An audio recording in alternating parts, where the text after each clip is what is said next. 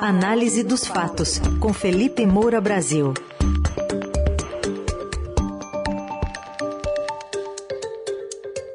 Hoje, análise dos fatos para algumas visões de presidenciáveis brasileiros. Um com uma visão de botequim sobre a guerra na Ucrânia.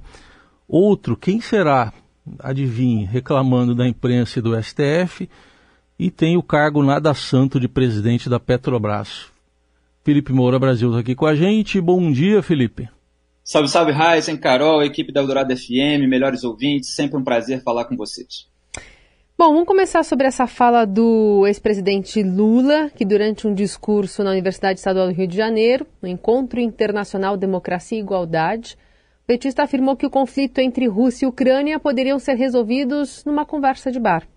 Por isso eu queria pedir para vocês, para a gente avisar para o Putin, avisar para o presidente da Ucrânia, avisar para o Biden, avisar para o presidente dos países europeus. Parem com essa guerra! O povo precisa de paz! O povo quer vida, o povo não quer morte!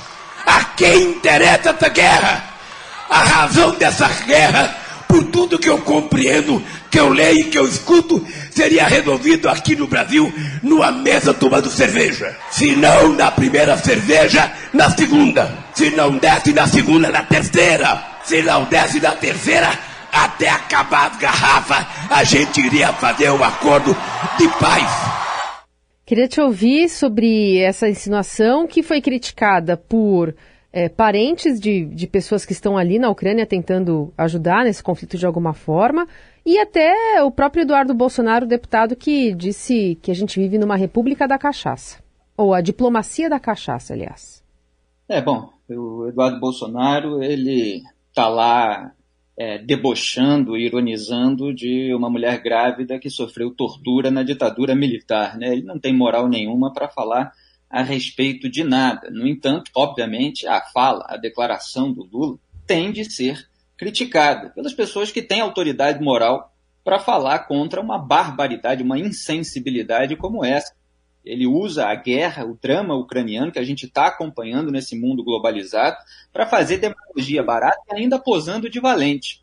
A ex-embaixatriz da Ucrânia no Brasil, Fabiana Tronenko, ela escreveu nas redes sociais que desrespeito do ex-presidente Lula com o povo ucraniano e com todos os esforços do presidente Zelensky liberdade, democracia e vidas não se resolvem em uma mesa de bar.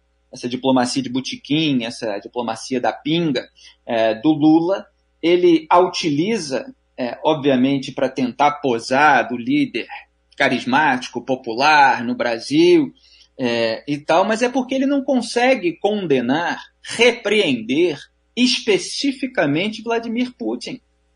Ele não faz isso, ele foge. Veja que a declaração que a gente colocou aí é, é culpa para todo lado. Vamos parar essa guerra, todos os envolvidos, como se não fosse um país invadindo o outro.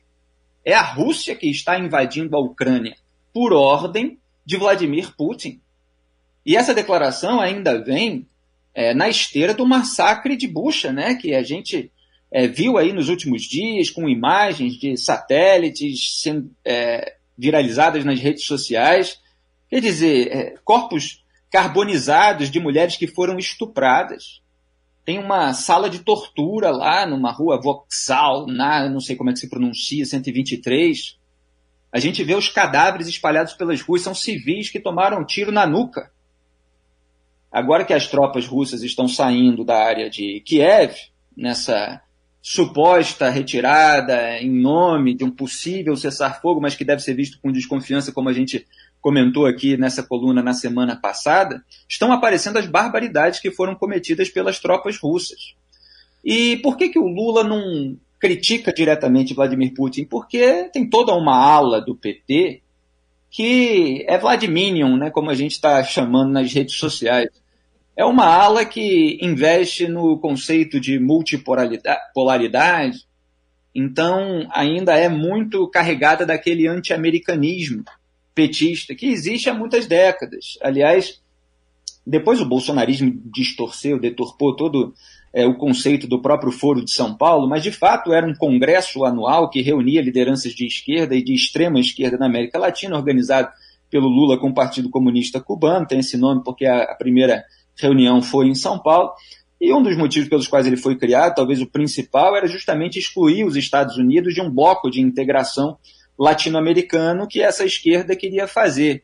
Então, esse anti-americanismo sempre existiu, e agora ele tem uma interseção é, com o antiglobalismo do bolsonarismo, que também se recusa a repreender Vladimir Putin em seu desejo de reincorporar as ex-repúblicas soviéticas. Quer dizer, é um autocrata reacionário, no sentido aqui clássico da teoria política.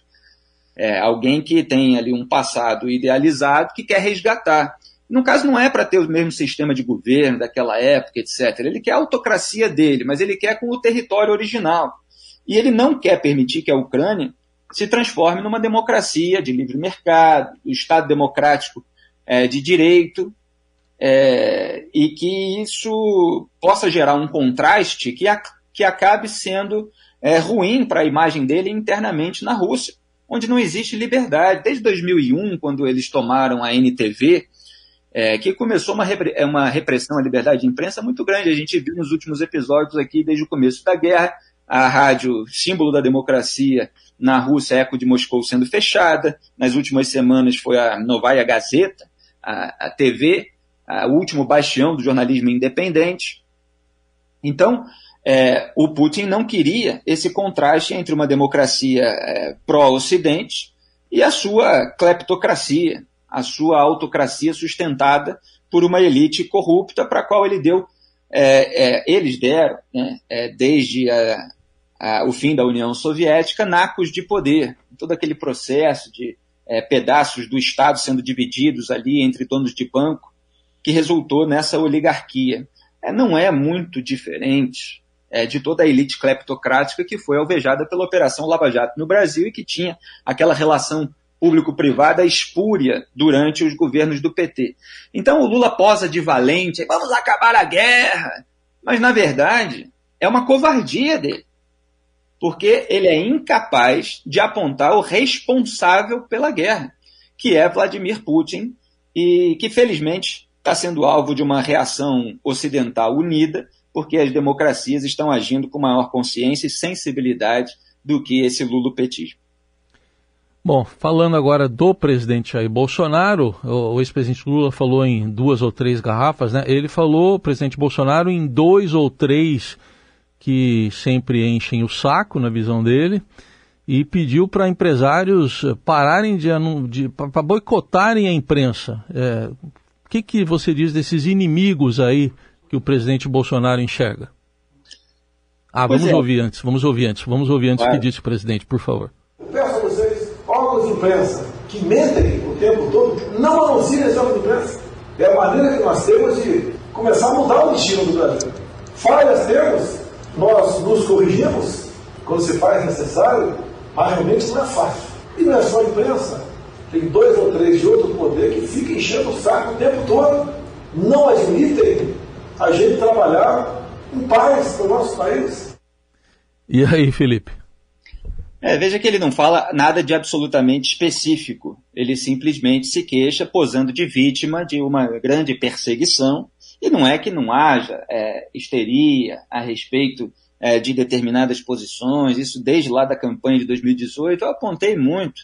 Agora, na verdade, o que ele faz é juntar tudo no mesmo bolo para não ser é, alvo da cobrança e da vigilância, que é fundamental numa sociedade que se quer livre e democrática. É isso que não existe na Rússia. Então as pessoas ficam presas lá numa bolha porque os jornalistas independentes são perseguidos, eventualmente presos e eventualmente até envenenados, né? que é um caso muito mais grave. Como Jair Bolsonaro não tem ainda todo o poder que Vladimir Putin tem e construiu ao longo das últimas décadas, ele faz pressão nos empresários para que eles não anunciem em veículos que continuam sendo jornalísticos. Tem vários cujo apoio ele conseguiu comprar por meio de verbas de publicidade federal, por meio de é, propaganda estatal e estão aí com a sua claque bizarra, rasteira, é, um bando de gente é, que se curvou ao poder para ser é, propagandista profissional de um regime como esse. O jornalismo precisa continuar, precisa ter matérias como essas do Estadão sobre o Ministério da Educação, é, os pastores que estão cobrando propina de prefeitos, segundo relato dos próprios prefeitos, agora o superfaturamento em cima de ônibus escolares, olha onde eles vão é, é, colocar sobrepreço, que gera suspeita, inclusive, de uso dessa diferença entre o preço de mercado e aquele que está sendo colocado na nota, é, para que esse dinheiro seja usado para fraudar a democracia, para financiar campanhas eleitorais, isso está lá na representação é, do, do MP do TCU, que está sendo é, colocado adiante aí para, para investigação. É, então, o Jair Bolsonaro ele faz essa pressão no empresariado para que anuncie apenas, obviamente, naqueles veículos que fazem propaganda do regime dele. Isso não é jornalismo, as pessoas precisam entender. O jornalismo é esse que chateia quem está no poder, mostrando aquilo que as pessoas não querem mostrar. Essas pessoas que têm poder e que querem vender para a sociedade uma aura de santos, etc. E ele ainda é, diz, e não é só a imprensa, tem dois ou três de outro poder que ficam enchendo o saco o tempo todo. Eu até achei bom, por um lado, ele é, cometer esse sincericídio, porque, obviamente, ele está falando do Supremo Tribunal Federal, já que no Congresso Nacional é o aliado dele, Arthur Lira, de quem a gente vai falar nos próximos minutos, é, que está lá no controle, sustentando, inclusive, o seu governo, para que ele não seja empichado. Ele entregou tudo aí para o Centrão, o Centrão está fazendo a festa no próprio Ministério da Educação, com o FNDE, o Fundo Nacional de Desenvolvimento da Educação, é, mas no Supremo tem dois ou três. Veja que o Supremo é composto por 11 ministros. Então, eu sempre falo que Jair Bolsonaro usa certas decisões do Moraes para promover uma certa polarização e alimentar a sua base fanática de reacionários aloprados, fingindo que ele é antissistema, que ele é contra o Supremo, que ele está em defesa da liberdade, o Dom Bolsonaro é o centrão. Só que, na verdade, é o Alexandre de Moraes, Luiz Roberto Barroso, às vezes, talvez, Luiz Edson Fachin. Esse deve ser o ou três aí do Bolsonaro. E o Barroso está lá é, defendendo o sistema eletrônico, o Tribunal Superior Eleitoral é, e as medidas contra a desinformação, tudo que Jair Bolsonaro não gosta, porque é, esse grupo político investe pesado na desinformação por meio de redes sociais.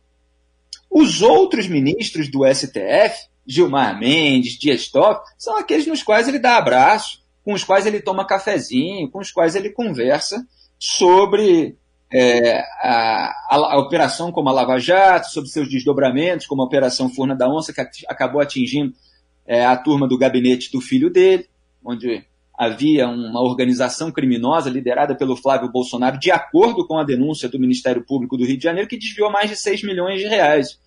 Então, essa é a, a ala majoritária do STF com a qual Jair Bolsonaro está compactuado, com a qual ele está junto. Então é bom que ele deixe claro aí que são só dois ou três, que às vezes tomam decisões contra a sua militância sem tomar decisão contra ele. O líder, o chefe de tudo isso. Por quê? Porque boa parte do Supremo gosta dessa polarização.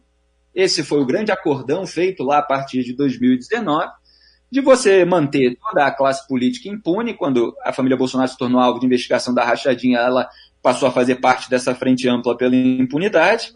E agora você tem o Lula reabilitado, com essa complacência de Jair Bolsonaro, e os dois disputando o poder. É, então, ele faz só essa pose de defensor da liberdade, quando está mancomunado aí, é, com os ministros do Supremo é, que estão é, avançando com a impunidade geral, e quando ele quer que circulem apenas as informações que sejam positivas, que sejam é, é, boas para a sua popularidade, mesmo que não sejam verdadeiras. Bom, sobre Petrobras, queria te ouvir a respeito de uma manifestação ontem do presidente da Câmara dos Deputados, Arthur Lira, crítico das últimas gestões da Petrobras, que defendeu a mobilização do presidente Bolsonaro para indicar o economista Adriano Pires, né, de quem é próximo para o cargo mais importante da empresa. Ele declinou desse convite, mas usou de ironia, falou de falso moralismo, debate sobre conflito de interesses que levou Pires a desistir do cargo ontem num evento realizado pelo site J. Vamos ouvir um trechinho. A pauta da imprensa e talvez do Ministério Público é condenar o possível presidente da Petrobras porque prestava assessoria a um grupo empresarial. Se eu sou da atividade privada, eu não posso trabalhar para um grupo empresarial, eu não posso prestar serviço, eu não posso ter trabalhado e isso vai me prejudicar nas minhas decisões na frente. Quer dizer que você tem que pegar um funcionário público para ser diretor da Petrobras, ou pegar um arcebispo para ser diretor da Petrobras, ou pegar um, um almirante, um, um coronel para ser diretor da Petrobras. Não, você tem que botar alguém que entenda de petróleo, alguém que entenda de gás, alguém que entenda do setor, que vá ser julgado dali para frente das suas ações. Felipe, essa narrativa circulou bastante ontem né, nas redes sociais, porque é isso, né? Então se pede 10 anos de experiência para alguém que vai tomar conta da Petrobras. Ao mesmo tempo, quando alguém tem essa experiência, pode declarar conflito de interesse. Então tem uma, uma parte política que está é, brigando em relação a essa, é, essa defesa né, apresentada pelo Adriano Pires para não assumir o cargo da, da, da Petrobras. O que, você tem a dizer a respeito dessas duas versões? É, o que acontece é que ele também, assim como o Bolsonaro, coloca a culpa na imprensa, aí depois coloca ali é, no MP, do TCU, é, todos que estão tomando aí a iniciativa para descrever e para aplicar aquilo que está nas leis, nas regras, inclusive da própria Petrobras. Então, antes da, das leis das estatais, dessas mudanças estatutárias, não havia obstáculo nenhum, tanto que houve ali os congelamentos artificiais de preços de combustíveis, é, isso foi alvo de crítica também durante o governo de Dilma Rousseff. É, você é, tinha não só uma maior ingerência política, como uma maior é, permissividade. Só que era muito ruim, tanto que a Petrobras passou é, por um grande escândalo de corrupção, talvez o maior da história do mundo. E felizmente, depois, passou a haver um rigor em toda essa legislação. Agora, é claro que é, certos pontos específicos podem ser discutidos de uma maneira equilibrada, de uma maneira racional. E o Arthur Lira, é, ele ele está zelando muito mais pelos seus próprios interesses do que por discussão pontual a respeito é, de uma cláusula específica. Eu falei aqui na coluna da semana passada como o Adriano Pires tinha é, se aproximado do próprio Arthur Lira. É, houve ali muitas conversas sobre plano de privatização da Eletrobras é, e outros assuntos nos quais ele tinha interesse. Agora, é, você tem aí o caso do próprio Adriano Pires e do Rodolfo Landim. Rodolfo Landim teve contas rejeitadas aí é, numa passagem anterior pela administração pública. Ele foi condenado em um processo administrativo do Tribunal de Contas da União. A punição tem efeito até fevereiro de 2025, então ele ficaria inapto para assumir cargos em qualquer conselho de estatal é, do país. E o, o Pires, as consultorias dele para o setor de gás apontam conflitos de interesse. Ele até cogitou a hipótese de passar certos negócios para o filho, mais ou menos assim como o Paulo Guedes fez lá com a sua offshore também. Foi um pequeno escândalo, porque muita gente, lamentavelmente, é, acobertou e minimizou, é, mas que eu considero grave. Só que, pelas regras da Petrobras, não tem essa farra toda. E o Lira está acostumado com a farra, ele está acostumado é, com orçamento secreto, com essa distribuição de verbas sem transparência, está lá ajudando a enrolar a ministra Rosa Weber, que está cobrando a transparência faltante. Então, é claro que é preciso uma racionalidade na hora do pente fino, mas é, é, é bom que haja maior rigor, pelo menos em uma área específica do governo, a Petrobras. E isso tudo é, é muito mais culpa do próprio governo, que não aprendeu nem com o episódio do professor Carlos Alberto Decotelli, né, que tinha lá turbinado é, o seu currículo, é, que poderia assumir o Ministério da Educação e acabou não assumindo, é, e não fez o devido dever de casa, preferindo fazer uma troca aloprada, destrambelhada, por falsas razões, quer dizer, o que Jair Bolsonaro falei na semana passada que queria, era justamente tentar parecer que a culpa é, não tem nada a ver com ele, que a culpa é inteiramente da Petrobras e que isso vai ser alterado. Quer dizer, o preço dos combustíveis é, pode é, diminuir se alterar a gestão.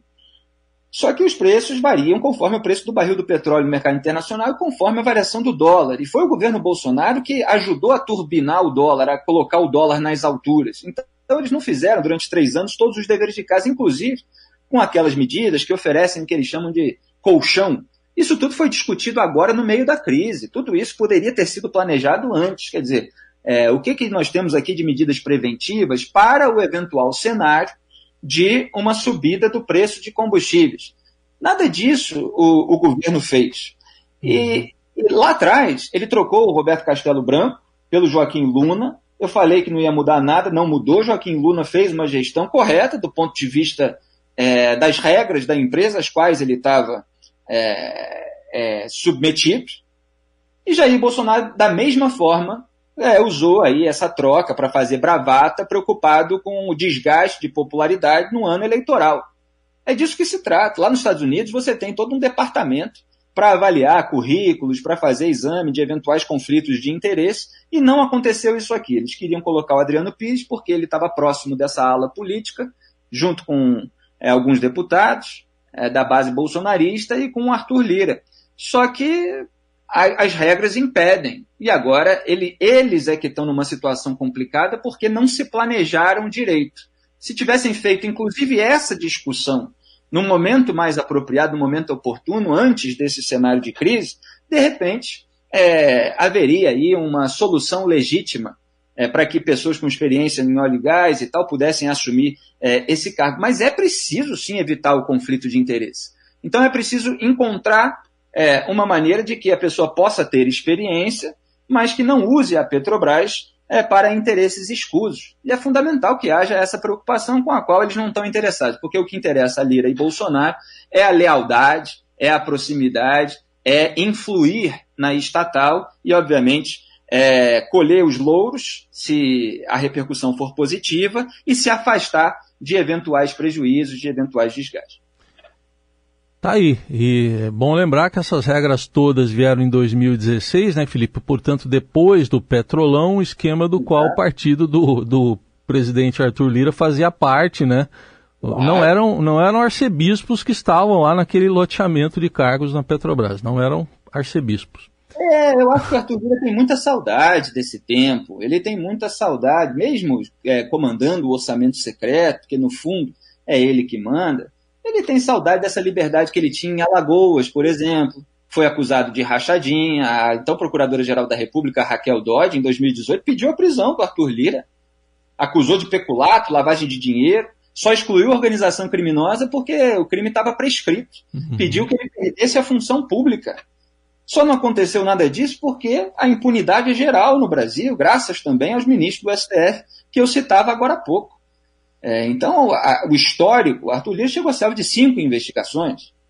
Esse é o, a, essa é a natureza dele e ele é, deve sentir muita saudade desses tempos em que ele tinha mais liberdade. Ele ainda tem muita, mas Sim. na Petrobras está meio complicado.